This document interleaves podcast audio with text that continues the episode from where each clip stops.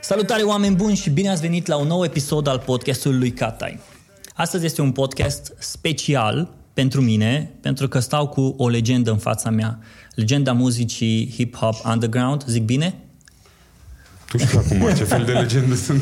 Păi, pentru mine personal ești o legendă, că și acum mi-aduc aminte când mergeam la colegi, în general, să ascultăm caseta, uh, nu mai țin minte care casetă, dar știu că ascultam după blocuri. Asta era caseta. Asta era și caseta, așa se numea și caseta. Da. Bun, deci dacă ții minte, era cu coperta albastră. Poza așa, un albastru.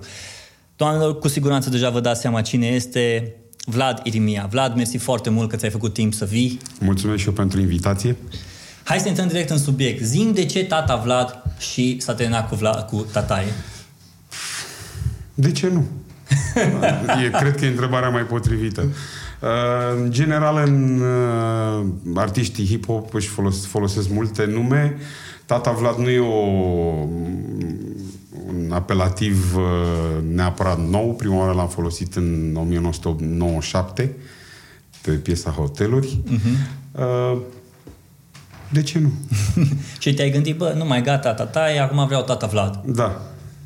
Pentru că am observat că și în piesele pe care le puneți pe YouTube apare produs de Tata Vlad. Da, da, da. De ce? E, într-un fel, și un mic rebranding. Ok. Pentru că mă gândesc să fac mai multe și în, în exterior, să produc niște muzică pentru exterior și atunci... Pentru că mie asta mi se pare fascinant. Tu ești artist, da. Ești producător. Voi fi întotdeauna și Tataee, voi fi... Asta adică nu, nu o să fiu supărat pe pentru ăștia din generația mea o să fie, băi, Tataee. Pentru mulți, dar... În același timp, sunt foarte mulți fani care au acceptat-o foarte natural, uh-huh. Și nu e nicio problemă. Dar n-am uh, vreun stres legat de treaba asta. Nu? Nu. Deci tu într-o dimineață te-ai trezit, bă, eu vreau Tata Vlad. Dar cum ți-o venit? De ce Tata Vlad? De ce nu Papa Vlad? Uh, pentru că e o noțiune, repet, pe care am mai folosit-o. Ok. Și pentru că sună bine pentru exterior, sună mai bine pentru exterior. Deci, la internațional sună mult mai ok să zică Tata Vlad. Da? Așa mi s-a părut mie. Cum te împarți între producător, între artist și între tată?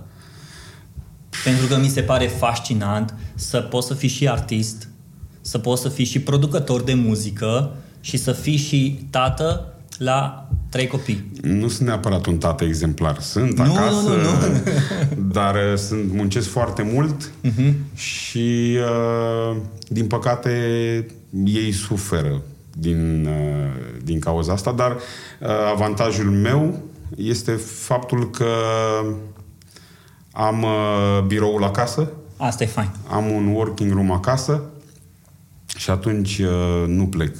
Plec rar de lângă ei când vin în România să muncesc. Deci ei știu, bă, tati, acasă, tati muncește, nu-l deranjă, da. E acolo. Poate să mă deranjeze oricând, vin, mai, mai apasă pe, pe butoane, nu am nicio problemă, dimpotrivă. Reușești să îți găsești echilibru în chestia asta? Eu cred că da. Și oricum nu e ca și cum ai vreo opțiune. În, eu cred că da. Sunt dezavantaje prin faptul că uneori pleci câteva zile, o săptămână, două săptămâni, dar în același timp sunt și avantajele de a fi în rest tot timpul acasă și tot timpul poți să, poți să petrești timp cu ei. Dar ai cu aspiratorul? Nu, am roboți. Serios, ți-ai luat aspirator tip roboți? Do- doi roboți, da. Da? Da. Da, deci ștergi praful? Unul pentru sus și unul pentru jos. Avem noroc că uh, cele două niveluri ale casei sunt ambele uh, foarte plate. A, okay. Nu sunt trepte, nu sunt... Și atunci roboții au fost o alegere... Dar mâncare faci? Mâncare eu nu. Nu? Nu. Dar măcar de, de spăla farfurile. Da. Da. Dar avem și mașină de spălat. O folosim. Ai zis, bă, vreau să-mi optimizez cât mai mult timpul. E normal oarecum. Având în vedere câți bani au pe oră. E scump pe oră. Foarte. Pentru că a, când am văzut, normal, trecem departe de, de ideea să știrea, uh, Vlad s-a mutat în Spania și toată chestia asta. mi-am dat seama, bă, te-ai mutat acolo pentru că ai vrut să te concentrezi cumva, și aici să mă corectez dacă greșesc, pe muzică și pe familie. De aia ți-ai și pus cumva studioul tău, office-ul tău în, în casă. Da, și este și o treabă de time management, pentru că nu mai petreci, nu mai pierzi încă niște timp pentru a de- te deplasa spre și de la uh, uh-huh. birou. Uh, meseria îmi permite să muncesc acasă, ba chiar dimpotrivă, uh, e un lucru foarte la, la îndemână. Uh-huh. Și uh, mutarea în, în Spania a fost, da, și pentru muzică, și pentru, dar în primul rând pentru familie. În primul rând pentru familie, pentru copii, pentru noi, pentru liniștea noastră. București e destul de haos și Clujul a devenit destul de haos. Deja nu mai, bucureștinii nu mai zic, bă, ce fain e la voi în Cluj. Bă, e ca la noi în București. Cam așa ceva. Păi e. Adică e, sunt, bineînțeles, comunități diferite, dar, din păcate, multe lucruri încep mm-hmm. să se asemene. Mm-hmm. Traficul fiind... Asta ne omoară pe toți cu traficul, da, aici. De-aia e bine să mergi cu bicicleta. Din păcate e periculos prin România să mergi cu bicicleta. Știi ce mi se pare interesant? Te-ai mutat, lucrezi într-o industrie, industrie muzicală a hip-hop-ului. Ca să poți să... Entertainment, hai să zicem așa. Entertainment? Entertainment cu subcategoria muzică, cu subcategoria hip-hop. Ok, deci entertainment, sub uh, muzică, hip-hop. Da. Asta, poți să faci hip-hop, uh, cel puțin la ce am, m-am uitat eu. În ultima vreme am fost foarte fascinat de toată cultura hip-hop. M-am uitat la uh, documentare, de la tot ce înseamnă graffiti, de la breakdance, la hip-hop. M-am uitat la uh, documentarul ăsta lui doctor Dre cu Defined Ones. Și oamenii ăștia au trăit în uh, cultura asta ca să poată să facă muzica. Tu ai trăit în cultura asta ca să poți să faci muzica pe care ai făcut-o. Faptul că te-ai mutat în Spania nu îți face așa un declic, bă, zic, nu, nu mai am uh, accesul direct, poate, la cultura din România, din București, sau experiența ta de, ac- de atunci ai atâta bagaj în spate că poți să faci atâta muzică? Ambele. Am acces și la uh, România, uh, destul de des și cum doresc și când doresc, uh-huh. pentru că mutarea mea este facilitată în mare proporție de faptul că internetul s-a dezvoltat extrem de mult, uh-huh. într-un timp relativ scurt, și atunci asta îmi permite foarte să, să mă ocup în continuare și de, de ce facem aici relativ ușor și fără prea mult stres. Ești legat de treburile din România, dar în același timp ești uh, rupt și Și sunt mult mai obiectiv, puțin stresat acum. Poți să vezi obiectiv? Nu, nu cred că neapărat poți să vezi obiectiv, dar informația, dacă vrei, poți să-ți iei. Mai ales că ai surse uh, la îndemână, din punctul meu de vedere, uh-huh. sunt nelimitate. Dar uh, nu, nu. Ca un răspuns final, nu cred că afectează cumva uh, modul în care... Și, bineînțeles, experiența din urmă e imensă. În douăzeci și cinci de ani efectiv de făcut uh, muzică în România, am învățat foarte multe și nu doar despre muzică, pentru că din cauza subiectelor pe care le-am abordat și din cauza modului în care ne-am creat imaginea, am avut acces la oameni din toate păturile sociale, de toate meseriile, și atunci am învățat foarte, foarte mult în acești ani. Pe mine... Plus că am învățat mult despre muzică și la fel internetul te ajută, dacă vrei, uh-huh. să ții pasul cu... Vorbești foarte, vorbești foarte mult despre internet și discutam cu un prieten de-a meu despre, despre tine și ziceam, bă, Vlad, noi ăștia, generația noastră, noi, noi ne zicem, bă, e Tataee. Da. Că vorbim N-am pe limbajul nostru. Da. Dar oameni buni, este Tata Vlad. Uh, e, e vizionar, ești un vizionar. Am căutat pe YouTube și am pornit la câteva subiecte. Am căutat pe YouTube B U G. Mafia. Toate piesele B U G. Mafia sunt sub uh, contul B U G. Mafia. Da. Nu mai există alte piese. Poate, hai să zicem că mai sunt așa ceva pierdute Ce-am, pe alte conturi. Am lăsat noi live-urile. Ok. Uh, deci, multe din clipurile filmate de fani în concerte mm-hmm. le-am lăsat pentru că nu ne afectează chiar așa de mult. Chiar dacă nu suntem, nu am semnat un, încă deal-ul de Content I D pentru YouTube, uh-huh. facem copyright management manual, practic.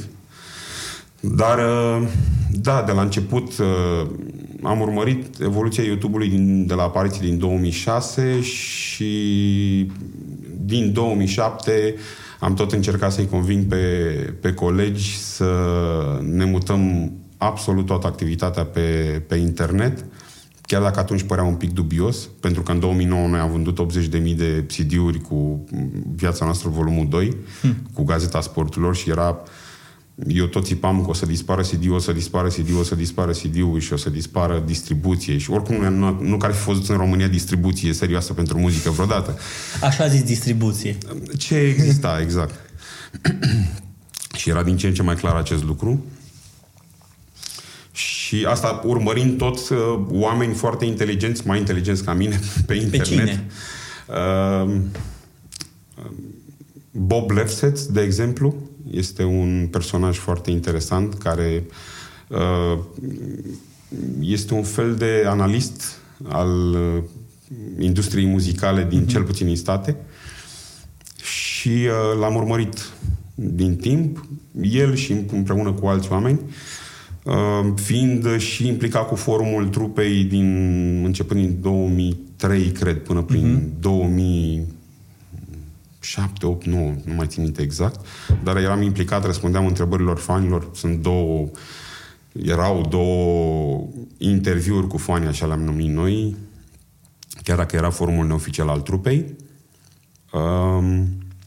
în care am răspuns probabil la mii de întrebări de la fani, foarte ample ele, de fapt, și de atunci am am înțeles cât de cât ce se întâmplă. Totul a pornit, din, bineînțeles, din, două mii, din nouăsprezece nouăzeci și nouă de la Napster, în momentul în care ei pe Metallica și doctor Dre, luptându-se probabil cele mai mari nume în industria muzicală în perioada aia, sau dintre cele mai mari nume, luptându-se cu treaba asta, înseamnă că era ceva...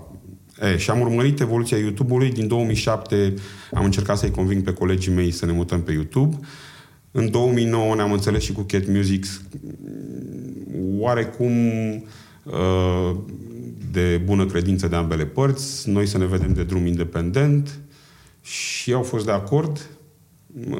Dan Popi și acum îmi spune că trebuia să mă asculte în două mii nouă când, când îi spuneam să-și facă canalul pe, pe YouTube, pentru că ar fi avut dublu număr de abonați acum. Au făcut canalul de pe YouTube undeva la doi sau trei ani după.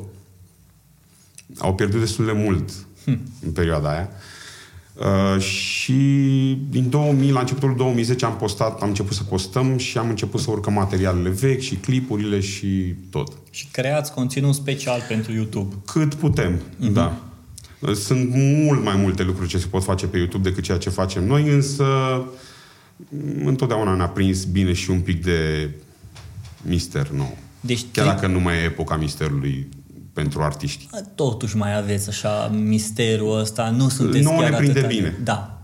Voi v-ați luat uh, haina asta de ok, într-o lume în care toată lumea se arată exact așa cu mâicul de toate și se spune de să fii cât mai transparent, seara, da? Da, și să umbli cu stories după tine da. Și toată ziua sau să-ți mai iei trei cameramani după tine să te da. Urmeze. Voi ați zis, nu, noi vrem să facem altfel lucrurile. Voi tot timpul ați făcut altfel lucrurile. Într-adevăr am încercat să facem lucrurile. Și asta mi se pare fascinant, că uh, în două mii șase, în două mii șapte să te uiți la YouTube și să uh, te uiți la alți oameni, să asculți uh, fanii tăi, să-ți dai seama, bă... În momentul în care i-am, i-am auzit pe fani și, în general, publicul, în, prin două mii șapte două mii opt, apăruseră petrecerile cu playlist-uri de pe YouTube... Petreceri întregi de puștani, de tineri, de... Noroc că atunci nu erau reclame. Așa, erau, dar existau variante și nu era toată lumea chiar așa de supărată pe tema asta. În momentul în care auzi asta și vezi cum evoluează lucrurile, cum cresc numărele de subscriberi, mm-hmm. pentru că noi, chiar dacă nu eram pe YouTube oficial, clipurile noastre, piesele noastre erau urcate deja pe platformă mm-hmm. și făceau niște numere incredibile. Noi, în, între două mii, începutul două mii zece și doisprezece sau treisprezece. În continuare dăm piese jos, dar bineînțeles că le dăm mult mai repede și nu mai apucă să facă numele, dar am dat probabil undeva la, erau în două mii doisprezece două sute de milioane de views în clipuri urcate de către utilizatori YouTube. Hmm. Și le-am dat jos, a fost o decizie grea pentru că arăta trupa foarte bine ca... Uh, ca brand arăta bine, dar pentru uh, Nu, fani... tocmai ca brand nu arătam bine. Arătam okay. bine pentru ascultători, pentru cei care ne susțineau, că, uh-huh. dar ca brand eram peste tot, eram tot împrăștiat, erau... Și atunci a fost o decizie grea, dar am luat-o și am, uh, am scos de pe YouTube undeva la vreo cincisprezece douăzeci de mii de clipuri hmm. care totalizau două sute de milioane de views. Asta și ca să facem loc canalului, pentru că în search eram departe de tot. Noi, chiar dacă erau conținutul nostru, îl promovam tot în acea perioadă, deci destul de târziu față de mulți mm-hmm. alți artiști. Am intrat și oficial pe, pe net, atunci am dat drumul la site oficial, atunci am, atunci am dat drumul pe, la pagina de pe Facebook și totul a început, a mers un pic mai greu până într-adevăr, în două mii zece a fost gândită și special treaba pentru că aveam conținut tot timpul anului. Am avut piese, am început cu Supranatural, apoi a fost... Uh, uh, nu știu dacă avem voie să vorbim... să, nu pot să-mi pronunț numele piesei. Așa. După aia, Fără Cuvinte și Cât Postul de Tare. Și, uh-huh. adică a fost... un an plin de materiale. În anul acela am dat drumul și la downloads gratuite de pe site și astfel am avut undeva la o sută de mii de adrese de e-mail. Deci voi a dat... Tu ai inimă de... Tu ai sânge de marketer în tine. Da, ai, ai, ma- ai marketing unul dintre, în tine. Unul, unul dintre cei mai buni negociatori de care, care ne-a fost recomandat și care la un moment dat a, ne-a ajutat cu prezentarea unui proiect...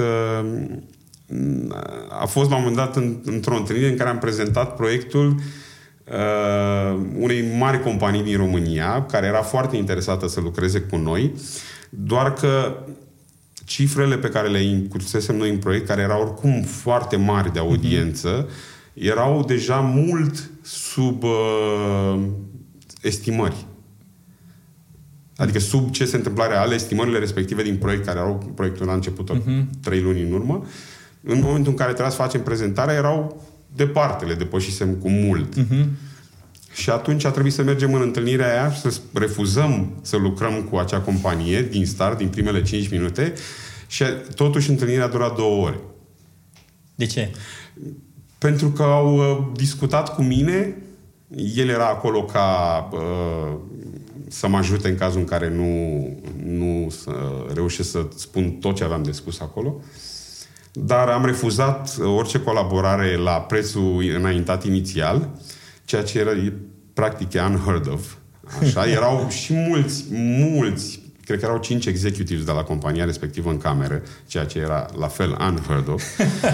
Și totuși întâlnirea a durat două ore pentru că li s-a părut foarte interesant cum am pus problema, iar uh, prietenul nostru la sfârșitul întâlnirii a spus că el n-a mai văzut o astfel de modalitate de a negocia niciodată. Da, adică mi-a sărit în minte chestia asta cu ai marketingul în sânge, că tu ai dat să se downloadeze, oamenii să ia pe gratis niște pentru piese, oricum ca gratis. Să oricum o luau, oricum era un torrent, un D C C, era eu, normal. În perioada erau la vârf, adică erau aveam lăsai toată noaptea D C C-ul aveam, ca să-ți... aveam am avut așa de pe site, când am lansat în două mii unsprezece albumul Înapoi în viitor, care a fost lansat cu, cu o aplicație, nu știu dacă știi, o aplicație, dar aplicația nu era mobilă, era pentru desktop. Ok. Făcusem un site flash. Hai de capul meu, flash. Care, care, se, care trebuia să fii legat la net ca să vezi aplicația. Oricum, o treabă foarte interesantă pentru perioada aia. După aia, la câțiva ani, am făcut Jay-Z cu Samsung și a lansat albumul cu aplicația la mobilă. Eu cred că te-a urmărit Jay-Z. S-au întâmplat niște treburi pe care acum ce să spun. Dar când am lansat albumul, am avut undeva la... În prima lună am avut undeva la o sută de mii de download-uri de pe site Și asta înseamnă o sută de mii de adrese cu date, cu bla bla bla. Într-o lună? Da. Vezi? Oameni de marketing păi, practic, în România în, astăzi care nu reușesc asta să facă. În prima zi, când am dat drumul albumului la download, Uh, am făcut o presupunere uh, oarecum greșită și o mică greșeală de denumire și am uh, albumul era descărcat interfața, care era un exe practic, uh-huh. pornea interfața și în interfață puteai să-ți descarci albumul uh-huh. uh, și aveai două variante și noi am noi să scriem M P trei și WAV, am pus low quality și high quality și toată lumea a sărit pe high quality. Aia fiind o arhivă de șapte sute optzeci de mega, iar în prima noapte când am dat drumul, am dat drumul pe la, cred că trei noaptea, fără să anunțăm. Am anunțat și oricum destul de ciudat că am oprit site-ul, am pus o bombă care avea un, niște clicăre, care a mers trei săptămâni așa și se tot scria și în întâi septembrie la ora unu noaptea scria Înapoi în viitor numele albumului pe ecranul bombei. Și când am dat drumul în noaptea respectivă, a rețelele R D S de pe vestul țării au căzut. Pentru că albumul era venea din Germania, de pe niște servere din Germania și, practic, rețelele R D S de pe vestul țării de intrare dinspre Occident au cam căzut. Și am discutat vreo două zile cu, cu oamenii de la R D S pe tema asta atunci, pentru că nu, nu făceau față la cât. Am făcut în... în prima lună câțiva terabaiți de trafic. Ceea ce era, în perioada aia era o nebunie totală. Eu sunt uimit să, să văd că pe lângă un artist, un producător gândește așa o strategie de marketing fără să aibă, nu știu, ai avut oameni de marketing în spate care să te consulte sau pur și simplu au venit de la voi? Bă, uite, trebuie să facem asta, asta vor, ați simțit? Majoritatea au venit de la mine, eu am urmărit încă de la început din... În... primii ani în care am realizat că vreau să mă ocup de muzică, asta însemnând între nouăsprezece nouăzeci și unu și nouăzeci și trei, mă mutasem în București de un an, în nouăzeci ne-am mutat în București cu familia și eram foarte pasionat de muzică și ca să am informații mi-am făcut abonament la Biblioteca Americană și la Biblioteca la British Library în București. Ambele state uh-huh. au câte o librărie. Uh-huh. Unde aveau, în principiu, re- revistele muzicale destul de up-to-date și, bineînțeles, și alte uh-huh. publicații și multe cărți în engleză. Și de acolo am început și am rămas oarecum mult mai conectat decât majoritatea colegilor mei din industria muzicală din România cu lucrurile. Iar multe idei de marketing și de cum să promovăm niște lucruri și de cum să... Oricum, de fapt, până în două mii nouă nu prea ne-am zbătut din punctul ăsta de vedere. Nefiind uh, concurența pe care a adus-o internetul, era simplu. De ce? Pentru că nu exista foarte multe trupe, era mult mai dificil să faci o piesă, să o publici, pentru că odată cu evoluția internetului a fost și evoluția tehnologiei, uh-huh. care a scăzut prețurile de la mii de euro per produs cu care să lucrezi să faci muzică la o sută de euro. Hmm. Dacă ar fi evoluat și industria auto în ritmul ăsta, cred că luam mașina acum cu o sută de euro. Ca da, da, preț, da. Calitate, ce, ce primești, raport. Și de atunci am stat oarecum conectat, am urmărit de-a lungul timpului cât mai mult lucrurile și urmărind, cum am spus mai devreme, oameni mai inteligenți decât mine din state, când a apărut internetul a fost mult mai simplu. Și, și faptul că i-ai ascultat pe fani, faptul că i-ai ascultat pe oameni unde... Într-adevăr. Pentru că astăzi mi se pare că trăim în perioada în care nu trebuie să-i asculți pe oameni, că oricum ai atâta informație pe internet, oricum ai atâta informație uh, peste tot, încât poți să-ți găsești, a, cum să fac chestia asta, ai dat pe un Google, uite cum se face, pac, ai dat. Dacă un... ești inteligent, am și postat la un dat pe Twitter un post în care spuneam că... Pe Twitter? Da. O să ajung și la Twitter, dar mai, mai, pe Twitter e deja altă lume pentru mine. Uh, un post în care spuneam că arta de a alege uh, cuvintele potrivite pe Google Search este uh, foarte puțin apreciată și că ar trebui apreciată mai mult. că researcherii foarte buni sunt uh, greu de găsit. Uh-huh. Dar da, sunt un researcher foarte bun și mi-a fost, odată cu apariția internetului, mi-a fost din ce în ce mai ușor să aflu lucruri foarte repede despre multe și asta m-a ajutat foarte mult, într-adevăr. Să știi să întrebi și să știi să cauți pe, pe Google, uh-huh, e, cred eu, o artă. Hmm. Să cauți, să creezi pentru Google și să creezi până la urmă conținutul care să ofere răspuns la întrebarea oamenilor care vor să caute. Da, într-adevăr. Mi se pare, mi se pare super interesant că ești pe Twitter. Da. Adică, în, bine, tu nu ești pe Twitter pentru România. Mm. Tu ești pe Twitter... Nu, că Twitter în România nu există. Are, nu știu, treizeci de mii de utilizatori activi. Habar n-am. Asta că... este... Să fii pe Twitter în România e ca și cum... Bun, nu găsesc nicio comparație, dar tu ai ales să fii pe Twitter pentru planul internațional. În același timp ai și, și contul de Instagram. Doar pentru, nu doar pentru planul internațional, ci pentru a rămâne informat.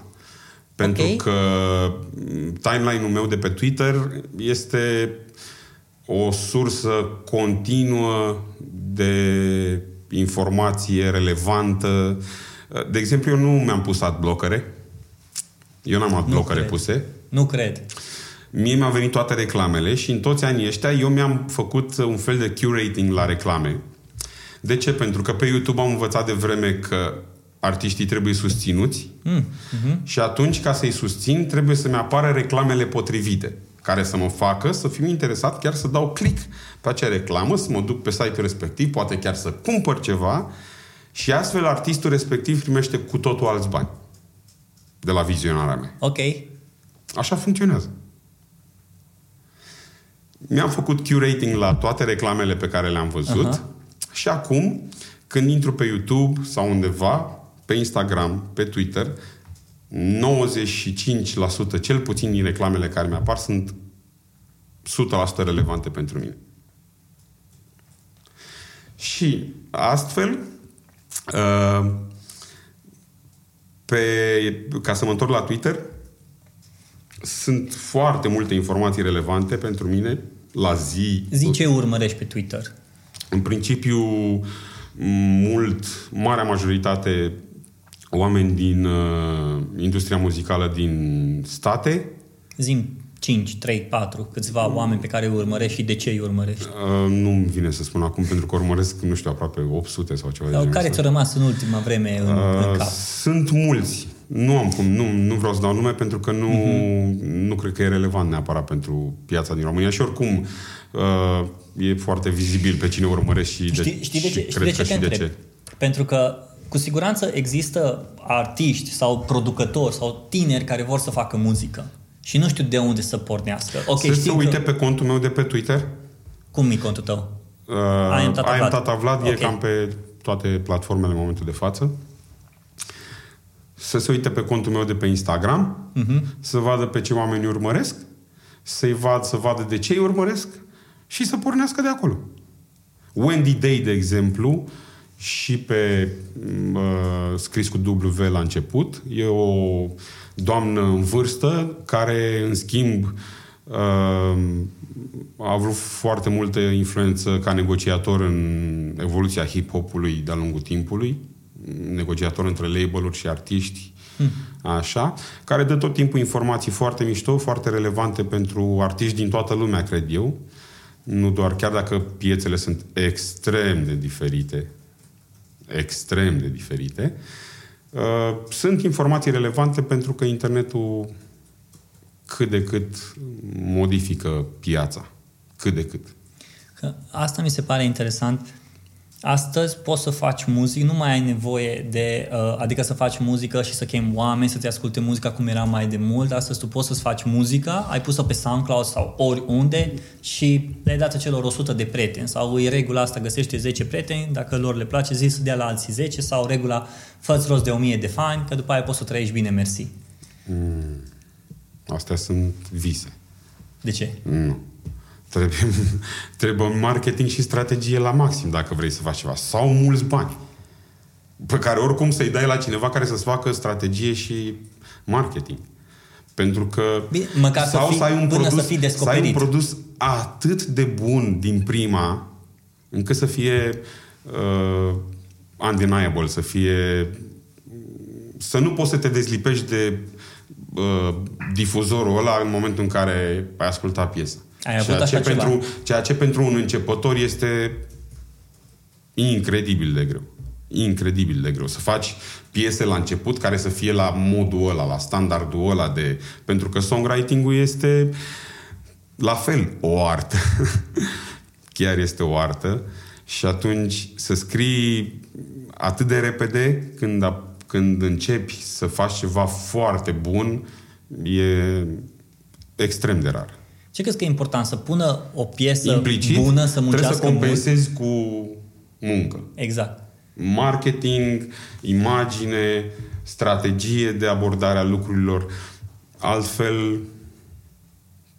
Sau să arunci cu niște bani, cum spuneam, uh-huh. în niște oameni care să facă astea pentru tine, dacă nu vrei să știi. Da, cred că partea a doua nu vrei. Marea majoritate nu și-o permit. Uh-huh. A doua variantă. Și atunci...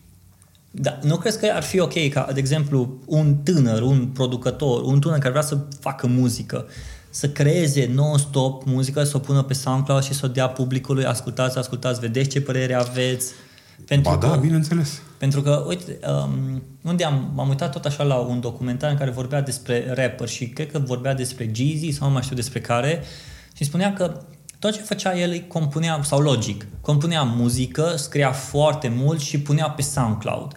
Și cu asta ei mergea și la uh, concertele lor underground și totul se întâmpla în online, în digital. SoundCloud, Instagram, Twitter. Era jocul ăsta între... Da.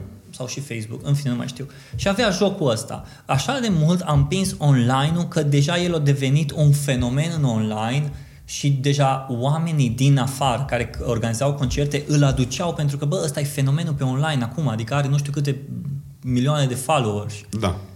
Crezi că ar putea astăzi un tânăr producător de muzică, care creează muzică, să meargă pe strategia asta? Bineînțeles. Adică muzica nu trebuie din prima să fie, bă, cea mai bună. Dacă compensezi cu, de exemplu, personalitate și îți faci un, un cont pe Instagram în care postezi videouri și personalitatea ta e atât de mișto și ce spui acolo e atât de mișto, poți să faci uh, un milion de follower din asta. Muzica ta să fie de doi lei. Hmm. Și, bineînțeles, muzica ta să fie totuși ascultată. Nu, asta cu modul la care îți promovezi treburile deja e, poate fi atât de variat și atât de uh, off pen, pentru diferite situații încât uh, nu mai există reguli din punctul ăsta de vedere, cred eu. Uh, muzica poate să nu fie neapărat cea mai, cel mai bun instrument al unui artist în momentul de față. Personalitatea lui poate să fie un instrument extraordinar de puternic. Modul la care tratează social media. E atât de important social media încât e pus pe locul în top trei? Da, în top unu. Există top unu în care este social media prezent. Pentru un artist? În momentul de față, da. Nu mai poți să fii astăzi artist dacă mm, nu... Sunt excepții, într-adevăr. Excepții sunt uh, artiștii care au început de mult și care au fanbase-uri atât de mari și cum e și cazul nostru. Uh-huh. Noi nu trebuie să facem neapărat minuni pe social media. Majoritatea știu cine suntem, ce facem. Voi v-ați construit deja brand-ul. Exact. Acum trebuie doar să-l menținem Mențineți. și să-l uh, evoluăm așa cum credem mai bine. Cum ar fi dacă B U G Mafia s-ar lansa anul ăsta? N-a auzit nimeni de voi la început. Și ar, ar, fi, ar fi primul proiect, trupa nouă de hip-hop. Ce cale ați urma? Calea pe care am urmat-o de, de la început și în prima tură. Anume, content de cât mai bună calitate posibil. Asta este... Asta este, dacă nu ai bugete serioase la îndemână, dacă nu ești neapărat uh, un geniu al internetului, atunci contentul trebuie să fie uh-huh. baza ta și secretul tău și cea mai bună armă. Cel uh-huh. puțin pentru început, până înveți alte lucruri. Deci, piesele trebuie să fie cât mai bune posibile. Subiectele alese cât mai originale, cât mai interesante, modul la care se abordează respectivele subiecte să fie cât mai simpatic. Și de aici, implicit, atenție la producție, la tot. Deci, contentul face diferența. Da. În muzică, contentul face diferența. În muzica hip-hop. În general, în muzică. Da? Da. Dovada este faptul că cea mai bună dovadă este în deceniul ăsta Adele. Nu e neapărat. De ce? Social media friendly. Sau dacă e acum, n-a fost de la început. De ce Adele? Pentru că conținutul. Adică e cel mai bine vândut artist al decadei, de departe. Când ai un album care a depășit, nu știu, douăzeci sau treizeci de milioane de unități, cred că undeva la douăzeci și cinci, între douăzeci și cinci și treizeci de milioane de unități vândute în ziua de azi, unde Beyonce e la două, trei, patru milioane, și cum e Beyonce și cum e Adele ca... Uh, ca și brand, ca și imagine, ca, ca și prezență. Agresivitatea pre- prezenței. E imensă diferență. Dovada este clar că respectivul conținut pe care oamenii l-au făcut în studio a făcut diferența. Hmm. S-a și simțit, de fapt. Nu? Mm-hmm. A, a avut un, un uh, impact pe toate zonele de vârstă, de consumatori de muzică. Mm-hmm. Și atunci Beyonce e limitată la mulți tineri. Mm-hmm. Adele nu a avut astfel de limite, dimpotrivă. Deci tu zici că nu a trebuit să... Pentru că e puțin contrariat așa. Unii spun că alegeți o nișă și duce, du-te pe nișa asta, alții zic, bă, încearcă să introduci toate elementele vieții, nu neapărat trebuie să ai o nișă anume. Eu spun că cel mai important este conținutul. Acum, nișa, bineînțeles că se uh, micșorează creând conținutul, alegând respectivul subiect odată de piesă, respectivul concept, o parte din public nu o să identifice cu el. Făcând un anumit gen de, de producție, de instrumental pentru o piesă, indiferent că e hip-hop, pop sau așa, îi va elimina pe cei cărora nu le va plăcea foarte mult respectivul instrumental. Făcând anumit text, la fel sunt unii care nu se vor identifica la fel cu textul ca și cu conceptul piesei. Și tot așa, fiecare etapă din producția unei piese mai elimină, n-ai cum să-i mulțumești pe toți. Hmm. Niciodată, ever, ever. Asta am învățat-o repede. Hmm. Și atunci, tu trebuie să faci un produs care să-ți placă ție, în care să crezi și, bineînțeles, în care să, să crezi că va și, care să crezi că va avea și un impact cât mai mare, pentru că asta e obiectivul, mm-hmm. în piața în care activezi. Conținutul este secretul în situații de genul ăsta. Și uh, în state sunt mulți, mulți artiști care, o altă viziune asupra situației, fac piese, piese, piese, piese, piese, piese, piese, piese, piese. Una, doi ani, trei ani, patru ani. La un moment dat, fac și o piesă bună. Într-adevăr, foarte bună, foarte bine gândită, foarte bine scrisă. Chiar dacă e hip-hop și pare, mamă, ce versuri simple are și ce. Să scrii simplu și să fie în același timp interesant și cool și cum vrei tu, e cel mai dificil. Ăsta, din fericire pentru noi, a fost un motto de la început.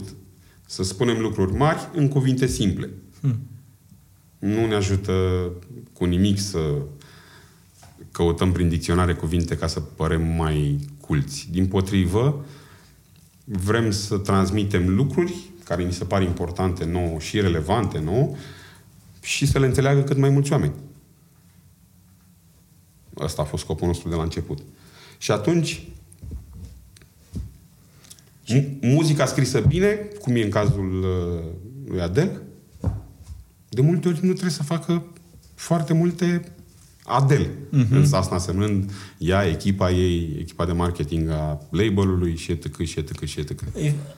Pentru că aia se duce din deci gură în gură. E foarte ușor. Recomandarea personală da. întotdeauna va bate orice fel de marketing pe care poți să-l faci. Cel mai bun marketing. Dar uite că ai avut foarte mare dreptate și sunt total de acord cu tine. Să reușești să spui lucrurile mari în cuvinte mici. Pentru că cuvintele astea, până la urmă, e cel mai ușor de folosit și e cel mai ușor de dat mai departe. Sunt, au fost foarte multe situații în care unul dintre noi a făcut o strofă, ne facem fiecare strofele, uh-huh. a făcut o strofă care avea o expresie sau un cuvânt sau ceva care era nu neapărat în vocabularul comun, cel de câteva sute de cuvinte pe care îl folosim majoritatea uh-huh. cel mai mult. Uh, și ceilalți spuneau. Și ce zicea? Nu. Schimbă. chiar, chiar asta mă gândeam într-o zi. Pentru că spuneai că fiecare își face strofa. Da. Și vine și prezintă strofa. Mm, Sau da. intră, direct în, în, uh, intră direct în piesă cu strofa mm, respectivă? Nu prea, nu se mai întâmplă asta de foarte... De fapt, nu cred că s-a întâmplat asta niciodată. Întotdeauna ne-am văzut strofele, chit că erau scrise pe hârtie uh-huh. sau că am ajuns la un moment dat să ne le trimitem pe mail. Și n-ați avut niciodată o chestie asta de freestyle? Hai că acum vine ceva să-i dau să meargă. Nu, noi nu facem freestyle. La noi totul este gândit. Că e și Dragoș aici prezent, el a fost foarte surprins. A lucrat foarte mult în... Eu de-aia acum rămân așa, știi? Da. A lucrat foarte mult în, în entertainment din România, dar cu multe proiecte care erau o sută la sută legate de artiști de afară. Și atunci mentalitatea lui este foarte naturală pentru tot ce se întâmplă în lumea civilizată. Însă pentru România era off. Și el nu se aștepta... Venind în echipa asta, Dragoș este uh, omul care împreună încercăm să conducem mașinuța asta B U G. Mafia. Așa. Și uh, nu se aștepta să lucrăm atât de în detaliu la piese, mm. la texte, la instrumentale, la absolut tot ce ține de producție, să se lucreze atât de în detaliu. Chiar aș fi spus la un moment dat că a fost implicat în mai multe treburi prin România, prin industria muzicală, dar n-a văzut niciodată modul de abordare al procesului de creație așa cum îl avem noi. Voi v-ați setat lucrurile astea dinainte sau a fost o chestie naturală? Uh, tot timpul am fost foarte atenți cu conținutul, dar la un moment dat am făcut un sistem din asta pentru că am învățat la fel tot de-a lungul timpului natural și după aia mi s-a confirmat de către uh-huh. citind de experți că dacă faci un lucru de mai mult de două ori, e bine să ai un sistem pentru el, să-ți faci un sistem sau să-l, bineînțeles, să-l externalizezi, dar asta de multe ori bugetele nu ne-au permis să externalizăm. Și am făcut un sistem în care mai întâi vie, vine fiecare, să zicem că eram în situația de a crea un album. Fiecare dintre membrii trupei venea cu cincizeci, ori între cincizeci și o sută de idei de piese, asta însemnând titlu și câteva cuvinte, un fel de, de mică descriere a respectivei idei. Uh-huh. Și din astea, ori între o sută cincizeci și trei sute de idei de piese, se tot alegeau. Se tot tăiau, tăiau, tăiau, tăiau, tăiau, tăiau, tăiau, tăiau, tăiau, până ajungeam la douăzeci. După ce ajungeam la douăzeci, începeam să tăiem la fel încă puțin, ca să ajungem în jur de cincisprezece. Și astfel reușești să creezi content care te inspiră, care este foarte bun, care este original, care este competitiv, fără să pierzi foarte mulți bani creându-l efectiv. Uh-huh. Ca să vezi cum iese.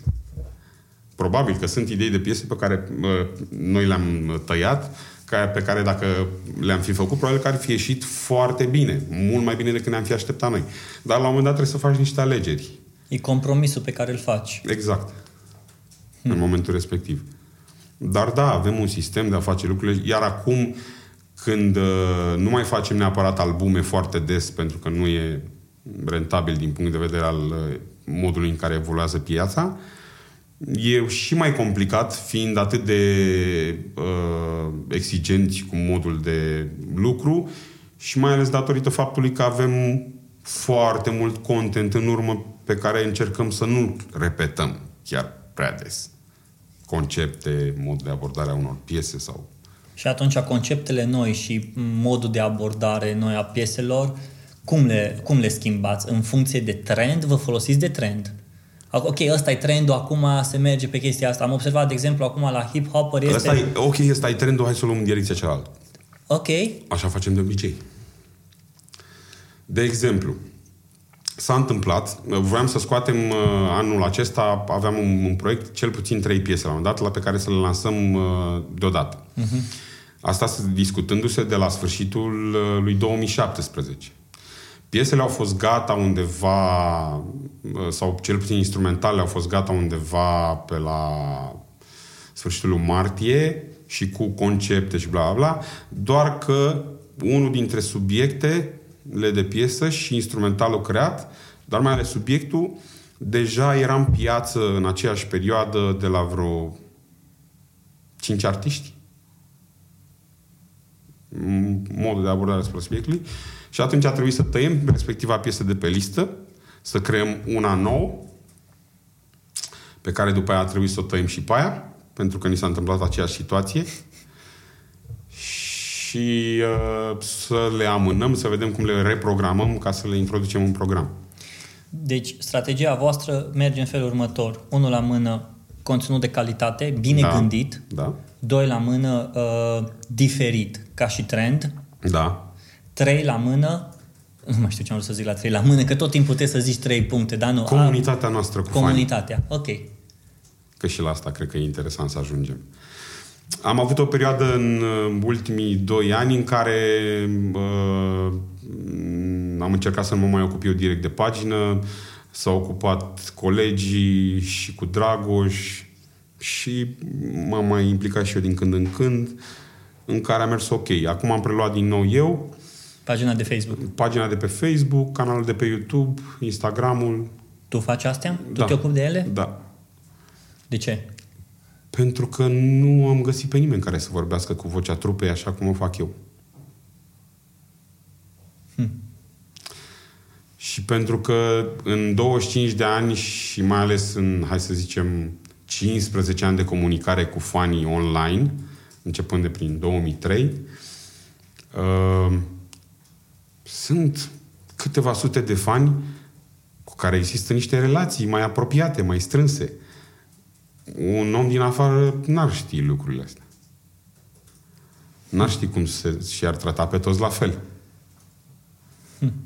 Uh, A, uite, mai ești pe lângă ce ești artist, producător, tată, mai, te, mai faci și social media management. Fac multe. Uh, și întotdeauna am făcut multe și întotdeauna, întotdeauna mi-a plăcut să fac multe.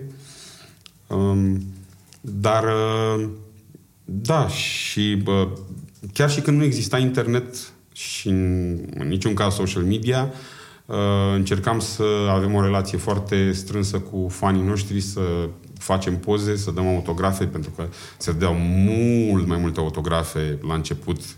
Autograful de acum mai selfie. Apoi s-au schimbat în poze, da. Da. Așa.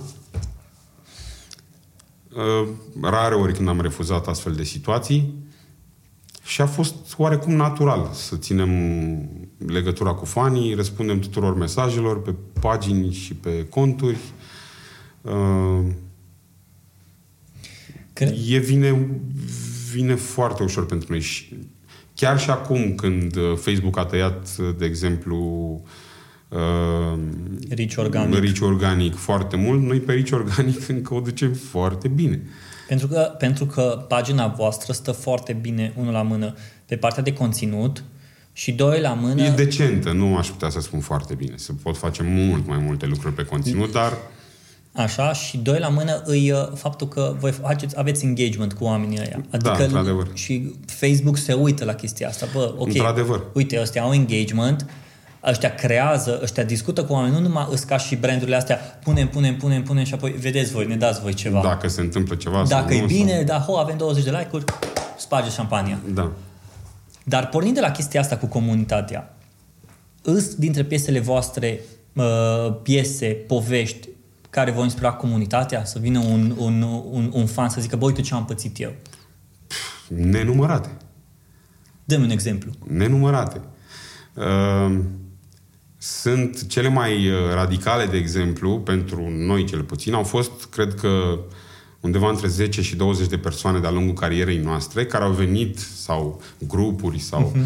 care au venit și au spus, uite, eu am fost într-un accident, am fost în comă, toată lumea mă dădea mort și părinții mei sau familia au venit și au stat acolo și mi-au pus muzică, că știau că sunt mare fan și cumva, acum, că să, mi-asum, să ne asumăm noi uh, treaba asta, nu știu dacă e cel mai natural lucru, însă sunt studii clare, dovedite, că muzica pe care o ascultă cineva în comă îl ajută foarte mult. Și lucrurile care... De asta ai văzut și tu în filme că se întâmplă de multe ori, multe ori să li se citească, să uh-huh. li se vorbească. Între zece și douăzeci de persoane care să spună treaba asta... Rămâi mască. Așa. Parcă și numai pentru asta îi face muzică. Multe, multe, multe alte situații în care ni s-au povestit lucruri, ni s-au povestit... Și din povestea aia ai zis, am bă, fii atent. Am crescut cu voi, este expresia aia. Așa își Am eu. crescut da. cu voi. Și ai crescut, ai învățat versurile, zece ani nu le-ai repetat, în momentul când merge piesa aia, și acum țin minte, eram în mașină, eram cu Diana, cu soția mea, mergeam în mașină și a intrat piesa pe un radio, Băieți Buni, și am început să o cânt. Toate versurile. Stă la mine, dar de unde știi? Habar n-am. Am învățat când eram mic, tot ai ascultat, tot ai ascultat, ai prins, au mers, am mers și după aia gata, a mers foarte fain. Dar e foarte interesant, însă din povestea lor, povestea uneia, bă, fiate ce mi s-a întâmplat, voi ați luat din povestea asta și ce, bă, putem să facem versuri din da, astea. Da, bineînțeles. Da? Da. Dar asta am de cele mai multe ori din experiențele proprii, din experiențele apropiaților. Rare ori când am pove- luat povești de la fani. Uh-huh. Dar, da, așa să ne inspirăm din lucruri, din experiențe, cum să nu. Cum ar suna B U G. Mafia internațional? Hmm. Nu știu dacă poți să spui că este un proiect care poate fi internaționalizat în vreun fel. Nu te provoacă să... Uh, hai vocea asta, versurile astea pe care le-am făcut, hai să vedem dacă le putem da drumul și internațional. Am discutat de foarte multe ori despre asta. Și? Dar deocamdată e un proiect românesc pentru români. Mm, vom vedea.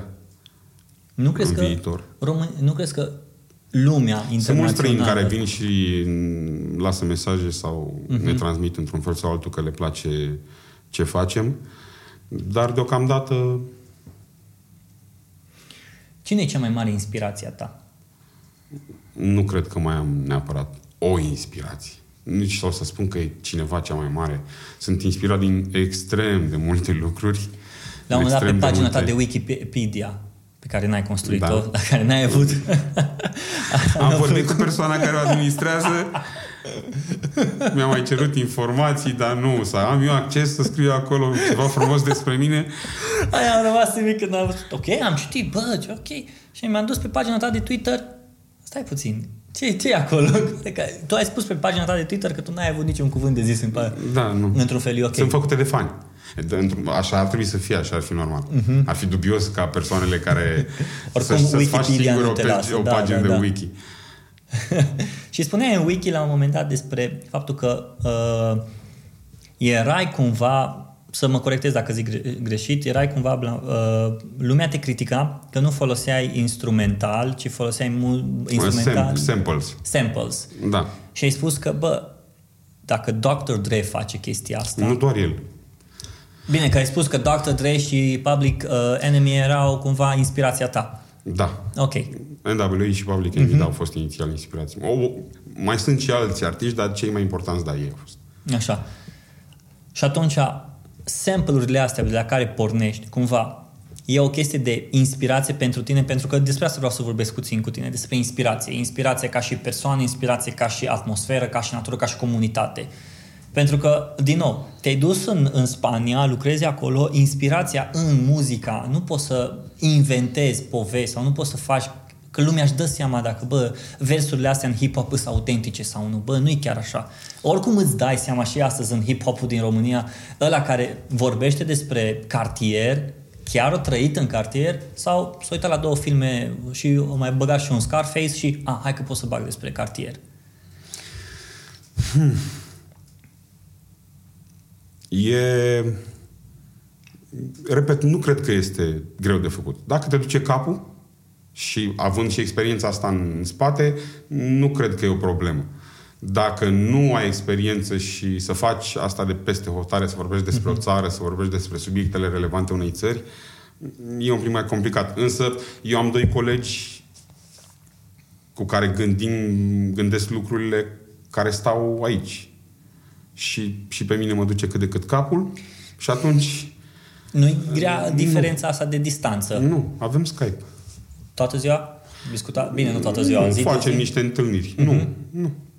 Nu chiar așa de des. Dimpotrivă. Exact când avem nevoie. Și când... Uh... Mai comunicăm, bine, bineînțeles, pe, pe grup chats, mm-hmm. dar uh, să facem întâlniri pe Skype, cred că două, trei pe lună. Ziceai că nu ai o inspirație, ai mai multe. Da, sunt extrem de multe Zim, sursele de inspirație. Câteva surse de inspirație. Am și postat pe... pe pe Instagram uh, West Wing, serialul mai, mi-a plăcut foarte mult, am învățat multe, multe lucruri despre a negocia, despre a, cum, a, cum să pui problema, treburi de etică, treburi de... Multe lucruri le-am învățat de acolo. Și bineînțeles și alte seriale care mi-au mai plăcut. Care? Newsroom, tot făcut de Aaron Sorkin, care e foarte mișto. Și... Mai ales când se folosesc de social media, de Twitter și au omul ăla... Și modul la care sunt scrise, la care sunt jucate, cum mm-hmm. sunt aleși actorii. Mi-a plăcut foarte mult și producția video. Am făcut și producție video pentru trupă.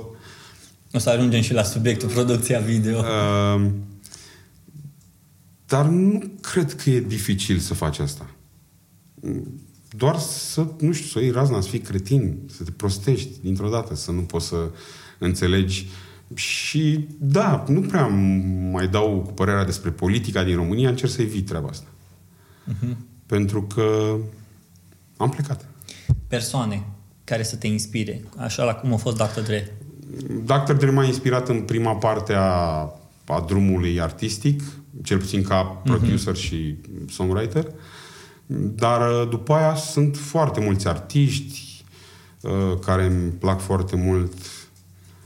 Lil Wayne, de exemplu, care sunt chiar mai... Lil Wayne, T I mi-au plăcut foarte mult. Mick Mill mi-a plăcut mult.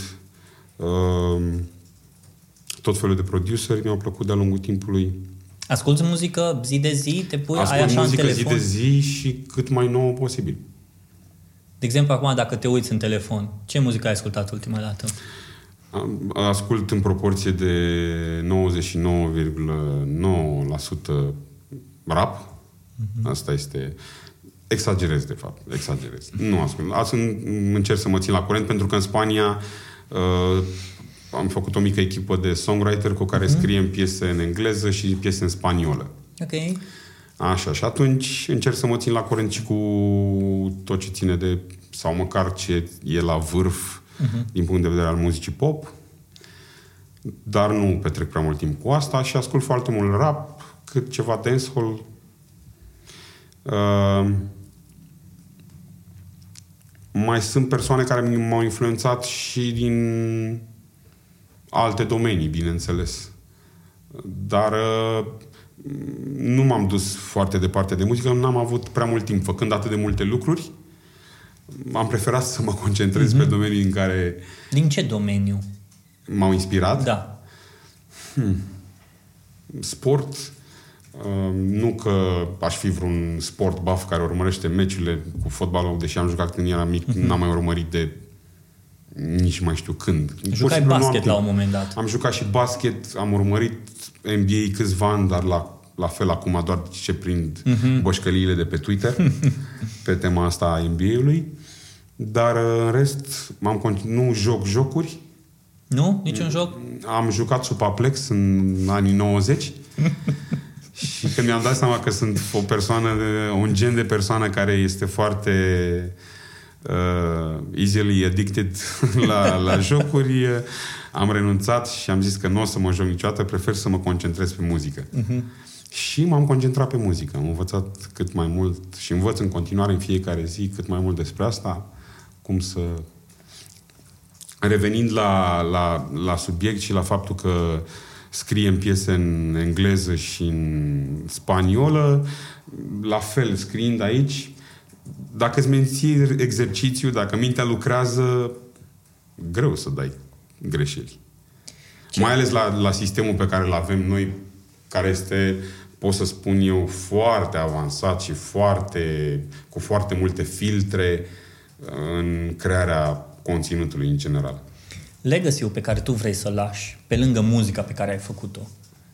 Pentru că mi se pare că experiența ta de a crea, de a produce și sistemul ăsta creat, ai putea să-l lași, ai vrea cumva să-l lași și altora. Bă, ok, vreau să mă pornesc să predau. Cum se face muzică? Te-ai gândit vreodată la chestia asta? Să pre... Mi s-a propus, de exemplu, chiar cred că anul ăsta, să facem niște workshop-uri prin țară cu... Dar nu cred că este încă momentul. Da, de ce nu? Uh-huh. O le spun treburile astea public de foarte mult timp. Uh-huh. Pentru cine, cine vrea să asculte, poate să învețe foarte multe. Gratis. Dacă vom face workshop-uri, vor fi pe bani. Deci dacă vreți să învățați acum despre ce înseamnă ca și muzică și toate astea, stați, ascultați podcastul ăsta, la workshop deja vă scoateți bani din buzunar. Nu poți să vorbești niciodată, în, nici în zece podcasturi, de cât de amplă și complicată e situația, pentru că spre deosebire de alte, de multe, multe, multe alte mm-hmm. domenii, produsul pe care se bazează totul este, nu e o cărămidă, nu e un pachet de unt, sunt cântece, sunt videoclipuri.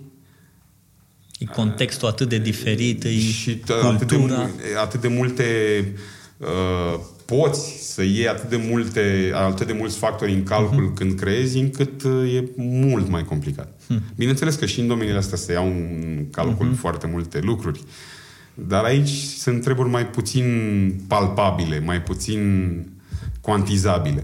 Nu e ca și cum faci o, un tort. Iei niște elemente, pac, le-ai da, pus. Nu. Deși toturile pot să fie diferite. Principiul da, e relativ același, da.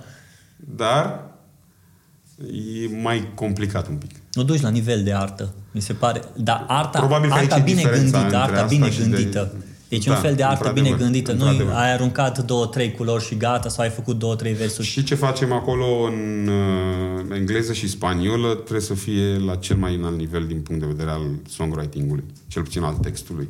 Uh-huh. Și al muzicii încercăm. Dar asta a fost într-adevăr tot timpul ideea. Să fie... Hai, nu doar ar fi. Să trântim așa ceva și să vedem poate se întâmplă, poate uh-huh. nu. Deci ai de videoclipuri. Ți-ai băgat mâna la, și... La, în... la să cânte trompetele, de exemplu. Ok. Piesa aia, crea, crearea ei a durat vreun an și ceva. A trecut prin trei note de bază. Asta însemnând a fost inițial în... Inițial a fost în sol minor. Apoi a mers în... în do minor, a coborât mult și apoi a urcat înapoi un pic pentru Feli. În re. Hmm. Și toată piesa a trebuit refăcută, re... sample-urile regândite, retranspuse. Cum ți-ai dat seama că trebuie să modifici? Te-ai trezit? Bă, nu e ok nu, piesa nu, asta. Nu, nu, nu e vorba de trezit. E vorba de persoana Ascult. care cântă, pentru că inițial uh, să cânte trompetele, Uh, trebuia să aibă un uh, cor de copii pe refren. Apoi, când treaba cu corul de copii n-a ieșit, ne-am gândit, ok, hai să fie un băiat. S-a dus piesa din sol hmm. în do. Ok, nu, nu e... Nu băiat mai vrem, nu mai vrem băiat, vrem f- să facem piesă cu... Felic, oricum voiam să facem, știam de ea de mult și voiam să facem de mult piesă cu ea și ea s-a legat perfect. Uh-huh. Și a urcat piesa în re. Da. Deci a fost un fel de testare. Hai să vedem asta, ei hai să vedem cealaltă. S-a pornit de la ideea de text uh-huh. și de titlu. S-au întâlnit cincizeci, cincizeci, cincizeci de idei pentru o singură piesă. Hmm. S-a ales ideea. În cazul de față, conceptul a fost a venit de la mine. Titlul și conceptul mm-hmm. au venit de la mine. Ok, așa. Cum să facem instrumentalul? În genul ăla, ăla, ăla, ăla. Adică luăm niște reference tracks, piese care ne plac mm-hmm. și al, al cărei atmosfere ni se pare relevant pentru subiectul nostru mm-hmm. ales. Și se creează ceva, nu se copiază niciodată nimic, dar este, pentru mine ca producător, mă ajută. Ok, trebuie să fie o piesă rapidă, trebuie să fie o piesă lentă, trebuie să fie o piesă pozitivă, mm-hmm. motivațională, trebuie să fie o piesă dark sau mai agresivă sau... Astea le iei din aceste reference tracks. Și de acolo am creat instrumentalul. Cu ce începi prima dată? Uh... De cel mai multe, de cel mai multe ori cu tobele, se întâmplă câteodată să încep și cu ceva instrument. Dar de cele mai multe ori cu tobele. Am creat instrumentalul, apoi s-au scris, am scris refrenul, uh-huh. la care am participat toți trei, la scrierea refrenului, a textului. Și apoi fiecare și-au scris, și-au scris dintre cei trei și-au scris am scris strofele. Și v-a dus la Feli, Feli, ăsta e refrenul? Asta e refrenul, asta este linia de refren. Uh-huh. Aveam și linia. În ultimii ani se întâmplă, sau nu s-a întâmplat absolut deloc, să vină cineva să cânte cu noi ceva uh, cântat, nu vorbim de rap, ceva cântat care să nu fie făcut de noi, de mine în principiu. Atât text, cât mai ales linia muzicală. Hmm. Tot ce am făcut. Și cu Feli, practic, Feli a auzit prima oară să cânte trompetele cu o zi înainte să vină să tragă, a auzit-o în, în writing room-ul meu, uh-huh. nu a plecat cu ea acasă, nu a plecat cu textul acasă. De ce? N-ai lăsat tu sau... Da, n-am lăsat eu. Evit să dau. Ok. A, ca ea să nu-și creeze... Nu, ca să nu-și creeze odată o impresie greșită și o, o, o, o interpretare greșită okay. a liniei. Și doi, ca să nu se întâmple vreo nefăcută, vreo greșeală. Sunt paranoic. Da, da, da. De vedere. Și a venit a doua zi în studio, a tras linia, a tras ce am discutat, uh-huh. am stat acolo cu ea, așa se întâmplă, am ghidat-o și ați auzit, auzit ce am ales din tot ce a tras ea. Pentru că ea a tras mai mult, eu aleg după aia. Hmm. Și tu îi spui, acum încearcă partea asta, acum încearcă așa... Da, da, da. Îți dai seama când merge, o să meargă, bă, ok, asta e ceva, trebuie să lucrăm la vocea ei sau nu o să meargă. Trebuie să... O piesă? Da. Bineînțeles, îmi dau seama din, din stadiu de concept hmm. de multe ori. Dar sunt piese pe care le facem asumându-ne că nu vor fi extraordinar de populare. Pentru că nu ăsta e scopul tot timpul. Avem niște fani foarte speciali și ca abordare asupra gusturilor, gusturilor lor despre legate de muzică, cât și ca abordare asupra noastră ca trupă și trebuie să le mai uh, trebuie să balansăm cumva dorința lor de a avea B U G. Mafia așa cum trebuie să fie B U G. Mafia și cealaltă direcție pe care am avut-o de la început, în care să aducem tot timpul fan noi, adică să facem muzică mai uh, ușor de înghițit uh-huh. pentru masele largi. Uh-huh. Pentru că asta am făcut tot timpul. Trebuie să am că mintea mea acum a mers un lucru. Deci acum ar fi dacă Vlad a scris o carte. Plictisitor pentru Vlad. Nu-ți place? Mi-aș, de exemplu, mi-aș face foarte multe tatuaje. Doar că ia prea mult timp. Trebuie să stai prea mult timp pe scaun. Mi se pare că pierzi prea mult timp. De ce nu te înregistrezi și începi să vorbești și pui pe cineva să scrie? Totuși, cartea ta. Să scrie ce? Să-ți scrie A, cartea. cartea. Dar trebuie să pierzi timp să înregistrezi când aș putea să fac muzică. La un moment dat o să ajungi să faci asta. Hmm, probabil. O, o să zici, bă, eu vreau acum. Poate. Pentru că ești genul de om care vrea că vreau să fac chestia asta, o fac. Asta da. Și dar asta deocamdată am discutat la fel despre ideea unei cărți B U G. Mafia sau unei cărți a mea. Se discuta asta deja de cincisprezece ani. Dar uh, niciodată nu am fost atât de convinși încât să, să o facem. Încă ai muzică în sânge care trebuie să o dai. Da, multă. Dar zi-mi, cum ai, de ce ți-ai băgat mâinile și în videoclipuri? Pentru că am văzut ce făceau oamenii la videoclipuri. Îi plăteam mult prea mult pentru ce făceau. Pe unii dintre ei cel puțin. Și ajunsesc la un moment dat, era, un pic, era destul de absurd.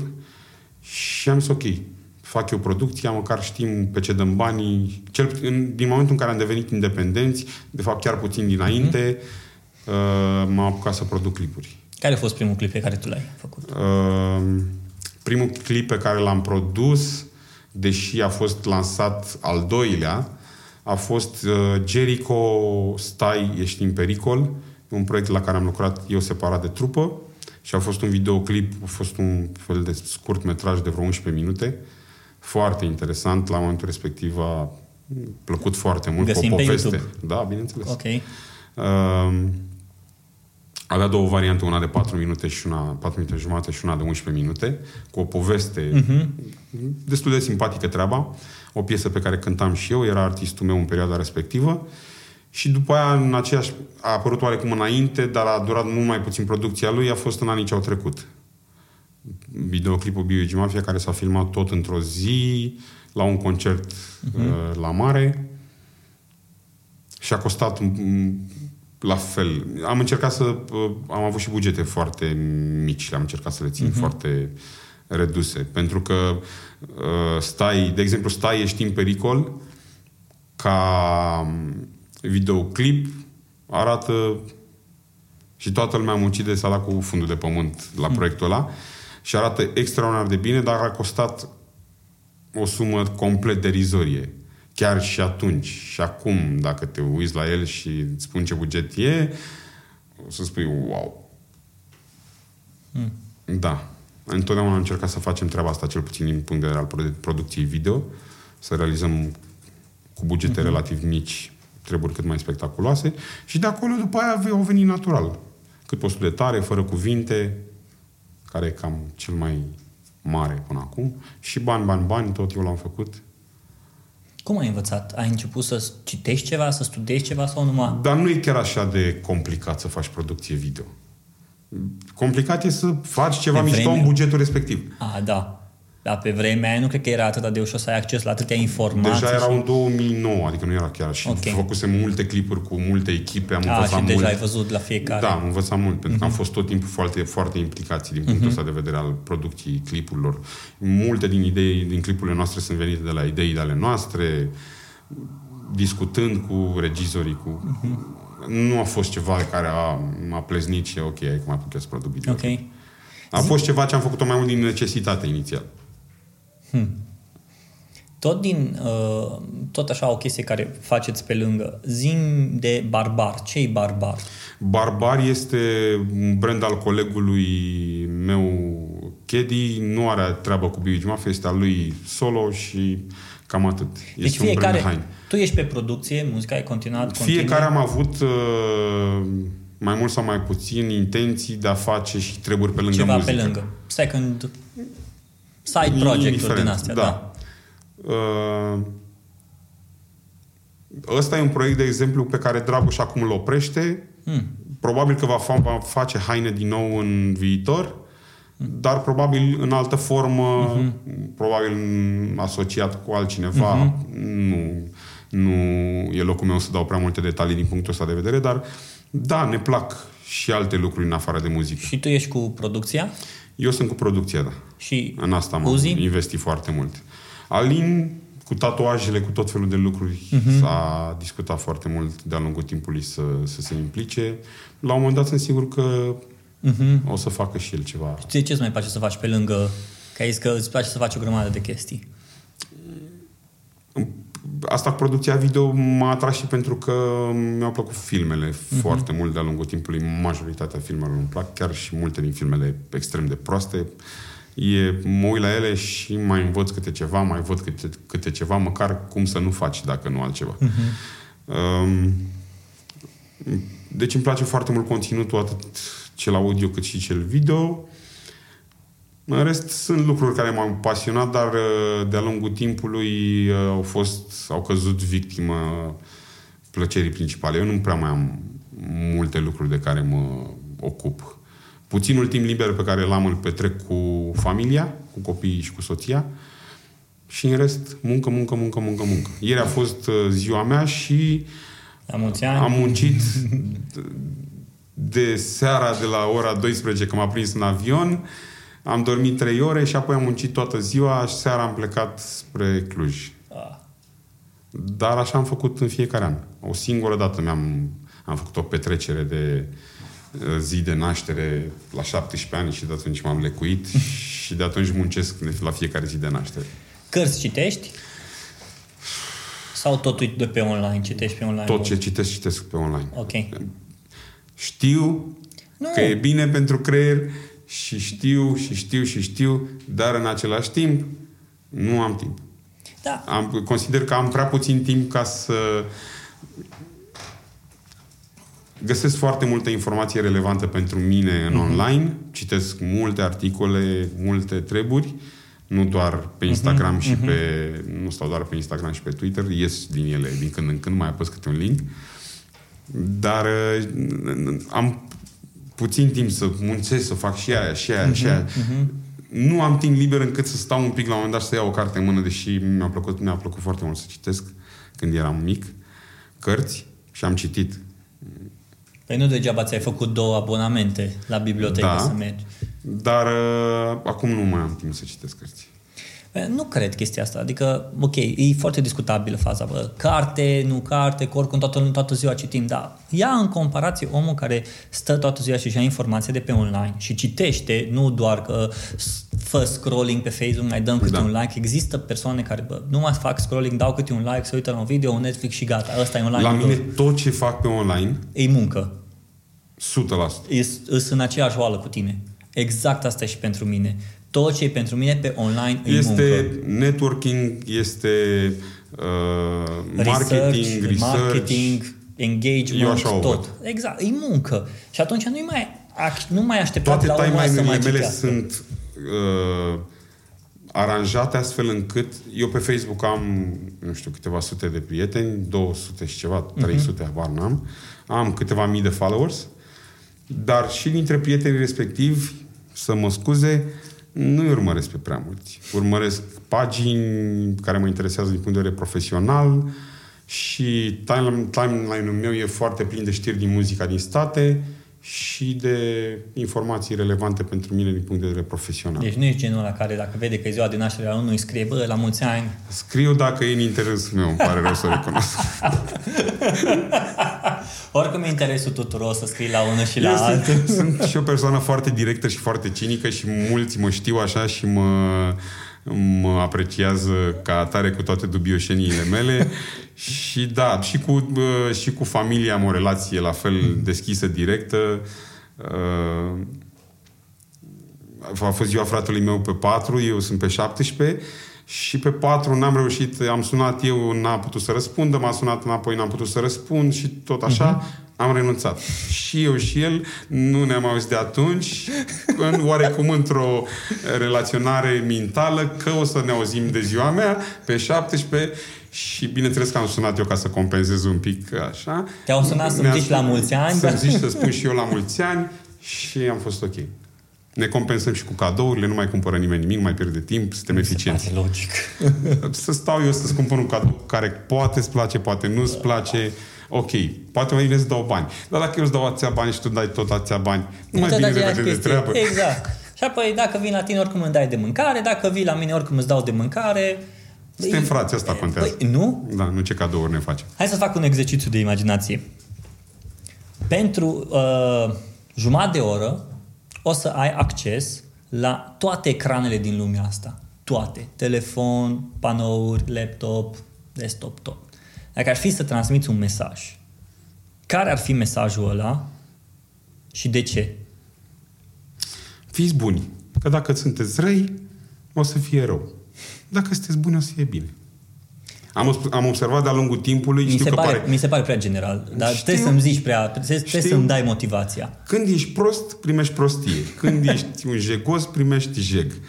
Când ești ok, primești ok. Uh-huh. Am încercat de-a lungul timpului să fiu ok cu toată lumea. Am avut și eu derapaje uh-huh. ca noi toți, că suntem oameni, dar am încercat să fiu foarte cinstit, foarte corect, foarte...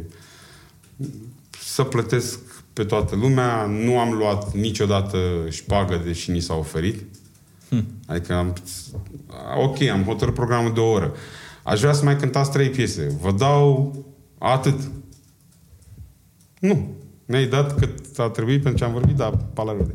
Păi nu, că aș vrea să vă dau atât. Dude, suntem profi. Nu facem de-astea. Ne-am înțeles la o treabă, scrie frumos... Băi, aș vrea să vă dau cât v-am dat pe concertul ăla ca să mai cântați trei piese. Nu se poate? Nu se poate. De, nu de, e, de unde e chestia asta? Mă, din familie? De, de unde? Sau asta, bă, asta e identitatea.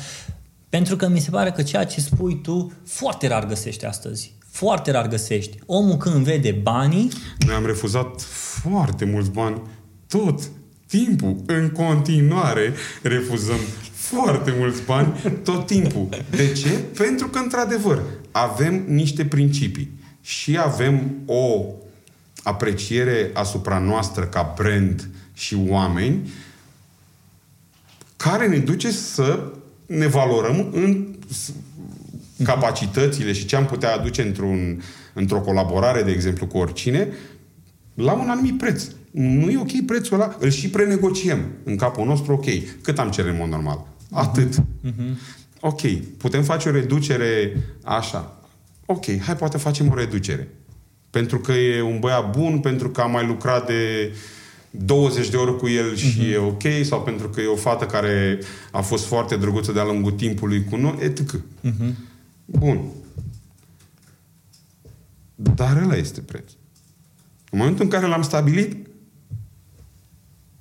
și da, refuzăm foarte multe lucruri față de, din păcate, mulți dintre colegii noștri de breaslă. Hmm. Dar asta este crucea fiecăruia. Deci fiți buni. Fiți buni ca să primiți bine. Atât. Deci motivația e ca, ca să primești bine trebuie să fii bun. Da, să nu faci prostii de-astea idiote, să nu... Că așa...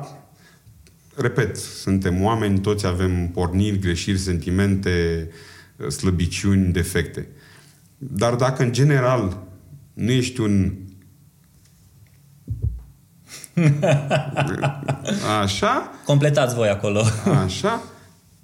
E foarte probabil, cel puțin din experiența mea de viață până mm-hmm. acum, că vei primi ceva ok dacă nu ești. Băi, în principiu, până la urmă, normal, natural. Taică mi-am zicea, bă, oricât de nașpa ar fi, de unde mergi, asta, lasă loc de bună ziua. Salută-l pe om, oricât... Exact. Că e, ok, e nașpa, e ăsta, l-ai salutat, ți-ai făcut treaba și gata. Îi respectul pentru că e om. Că e om cum nu-ți convine ție, nu-i problema asta. Se mirau foarte mulți când lucram la videoclipuri, ca producător de videoclipuri, că mă implicam foarte mult. Uh-huh. Căram lucruri, stăteam, dădeam play-ul la muzici, etc, etc, așa. La sfârșitul filmării mă duceam, mulțumeam tuturor oamenilor de pe platou, îi salutam, uh-huh. bla, bla, bla. Se mirau de asta. Mi se pare de mirat că trebuie să ne mirăm de asta. Și e o problemă pentru noi. Implicit, de-a lungul timpului, făcând asta o dată, de două ori, de trei ori, no, e normal deja. Normalitatea a ajuns pentru mulți deja să fie wow. Sunt oameni care nu ne da. cunosc, care aud, când aud de noi, de mine, din, din punct de vedere profesional, jos din cauza acestor lucruri. Deci o chestie care ți-o construiești. Un alt principiu pe care am mers am, a fost că fanii câștigi unul câte unul. Okay. Fanii adevărați. Da, există masa aceea mare care ascultă, dar fani, îi creez unul câte unul din experiențe personale. Hmm. Avem așa de mulți că suntem, lucrăm de atât de mult timp. Și am crescut împreună cu proiectul pe care l-am făcut.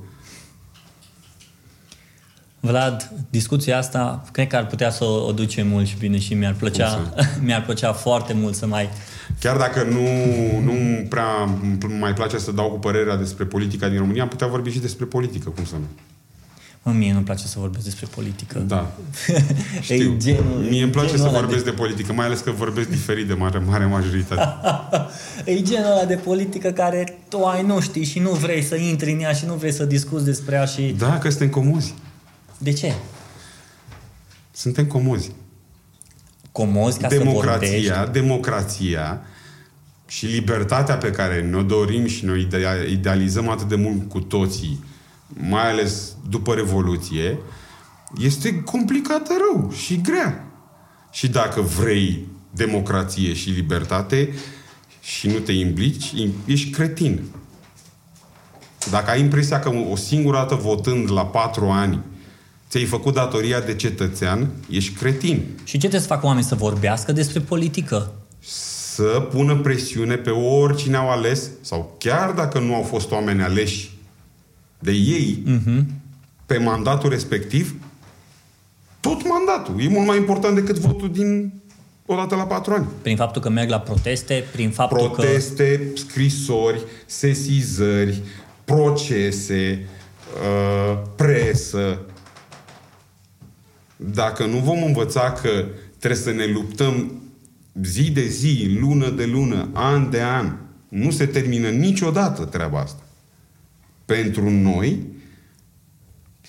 Știi ce o să zică lumea pierduți. Acum care, mă, care ascultă? Sunt un milion de oameni, nu? Care au, care au semnat uh, petiție fără penali în, uh, în politică. De ce nu au făcut un partid? Sau două? De ce nu le-au luat partidele ăstora? De ce nu s-au înscris cinci sute de mii în P N L, cinci sute de mii în P S D și să le ia partidele, să-i dea afară, să-i voteze afară? În șase luni schimbau tot. Dar știi ce o să zică lumea acum? Și acum sunt sincer cu tine. Dar știi de ce? Pentru că tu vorbești acum despre politică, vorbești despre a lupta și tu ai ieșit din țară. Hmm. Eu, m-am a... lupt, eu m-am luptat Cred. douăzeci și ceva de ani. Greu de tot. Refuzând mulți bani. Mulți bani. Mulți, mulți, mulți bani. Multe situații care ar fi să fost... Să mergeți ex... să cântați la concerte... Electorale, da. În campanii, mulți bani am refuzat. Și n-am cântat. Că am mai cântat la o zilele orașului și trebuie de astea, noi le vedem un pic altfel. Pentru că acolo e primăria și acolo la fel sunt cetățenii locali. Nu vă convine că se fac zilele orașului sau că se cheltuiesc bani pentru asta? Duceți-vă și spuneți, protestați, faceți, luați măsuri. Hmm. Trimiteți scrisori la primar să nu mai facă zilele orașului și să facă târgul de pictură. Deci, cred că ți-ai schimbat mesajul ăla de pe, de pe ecran, nu? nu? nu. Asta ar fi al doilea mesaj. Deci dacă vrei, în, în Florida este un stat, unul dintre cele cincizeci și un pic de state ale Statelor Unite. Luăm Statele Unite ca fiind oarecum un fel de democrație foarte avansată. Uh-huh. Chiar și situația de acum cu Trump la conducere. Asta este democrația. Să ai pe unul care strigă ceva opus complet a ceea ce crezi tu și el să aibă dreptul să spună asta și tu să ai dreptul să spui ce vrei tu și oamenii să aleagă. Hmm. Doar că acolo se fac presiuni și în restul. Pe, și din alte și, părți. Nu, și în, între cele două, și, și pe durata ciclului electoral. Uh-huh. Nu doar la vot și la vot și la vot și la vot. Uh-huh. În Florida există din douăzeci de milioane de locuitori, deci cam pe acolo, treisprezece milioane, aproape paisprezece milioane de votanți înregistrați ca aparținând ori republicanilor, ori democraților. Hmm. Și-au asumat. Și se implică. Fiecare cum știe, cum poate. Unul mai mult, altul mai puțin, dar se implică. Hmm. Dacă nu ne vom implica, clasa politică este imaginea unei națiuni. Oricât am vrea să o... Învârtim. În oglinda unei națiuni. Oricât am vrea noi să spunem că nu e așa, că ăia sunt niște nu știu cum, că... Uh-huh. este oglinda unei națiuni. Un expert economic zicea la un moment dat că da, politicienii români au furat undeva la zece miliarde pe an după, după Revoluție încoace. Populația României a furat undeva la vreo cinci ori mai mult. Ne plătind taxe, făcând una alta, descurcându-ne. Banul ăla de hai că-ți mai dau bani pe lângă concert. Hai că așa, hai că așa, hai că... Ne descurcăm. Clasa politică este oglinda fidelă a unei națiuni. Hmm. Dacă Trump acum este mai agresiv, mai... este oglinda a ceea ce vrea națiunea respectivă. Într-un fel sau altul. Așa e și la noi. Hmm. Vrem, trebuie să facem mai mult. Că altfel... E și, și protestele. Am primit multe mesaje de-a lungul înainte, mm-hmm. în, pe timpul, și înainte de vară, în primăvară și uh, pe timpul verii cu meeting-ul din zece august. Uh, faceți o piesă! Susțineți-ne! Dacă trebuie să facem noi o piesă ca să vă simțiți voi motivați să protestați? Nu aveți motivația corectă. Nu? Până acum nouă ni s-a părut că făcând românește și bag în lume și vă fac da. cadou. Românește n-au explică... Fost, n-au fost atât de mult motivaționale pentru oameni să se implice, cât au fost un fel de supapă. Mulți le-au cântat acasă, în mașină, au cântat și au făcut. Ha, că, hai că am protestat. Măcar așa un pic tot am protestat, nu? Da. Hm. Și atunci nu, nu facem nicio piesă, ba chiar punctul nostru de vedere a fost că am și râs puțin de oamenii respectivi pentru că s-au dus să strige la un bloc gol de beton pe zece august. Toți ăștia erau prin vacanțe. Nu așa ni s-a părut. Noi nu vedem protestele așa. Noi vedem protestele care să aibă și rezultate. Blocat de autostrăzi, poate, cum fac fermierii francezi în Franța. Pe asta râdeam. M-a întrebat cineva dacă nu faceți o piesă. Probabil că așa fac și fermierii francezi când blochează autostrăzi prin Franța. Se duc la un rapper din Franța și îi spun nu, ne faci și nouă piesă să mergem să putem să ieșim și noi pe autostrăzi, ca altfel. Vlad. Dacă nu ne implicăm în ce vrem să schimbăm cu toții... Ni s-a vândut atunci, la, după Revoluție, tuturor așa o... Sunteți liberi, faceți ce vreți. Noi trebuia să stăm la masa aia, unde era important să stăm. Dar am plecat și ne-am dus fiecare. Ne-am văzut liber și am zis, bă, da, am zburat. Da. Că nu ne-a interesat. Cineva spunea de... la un moment dat că libertatea ucide. Hmm. Da, mai mult decât responsabilitatea, în mod sigur. Da. Vlad, mulțumesc foarte mult. Mulțumesc și eu pentru invitație de, și pentru discuție.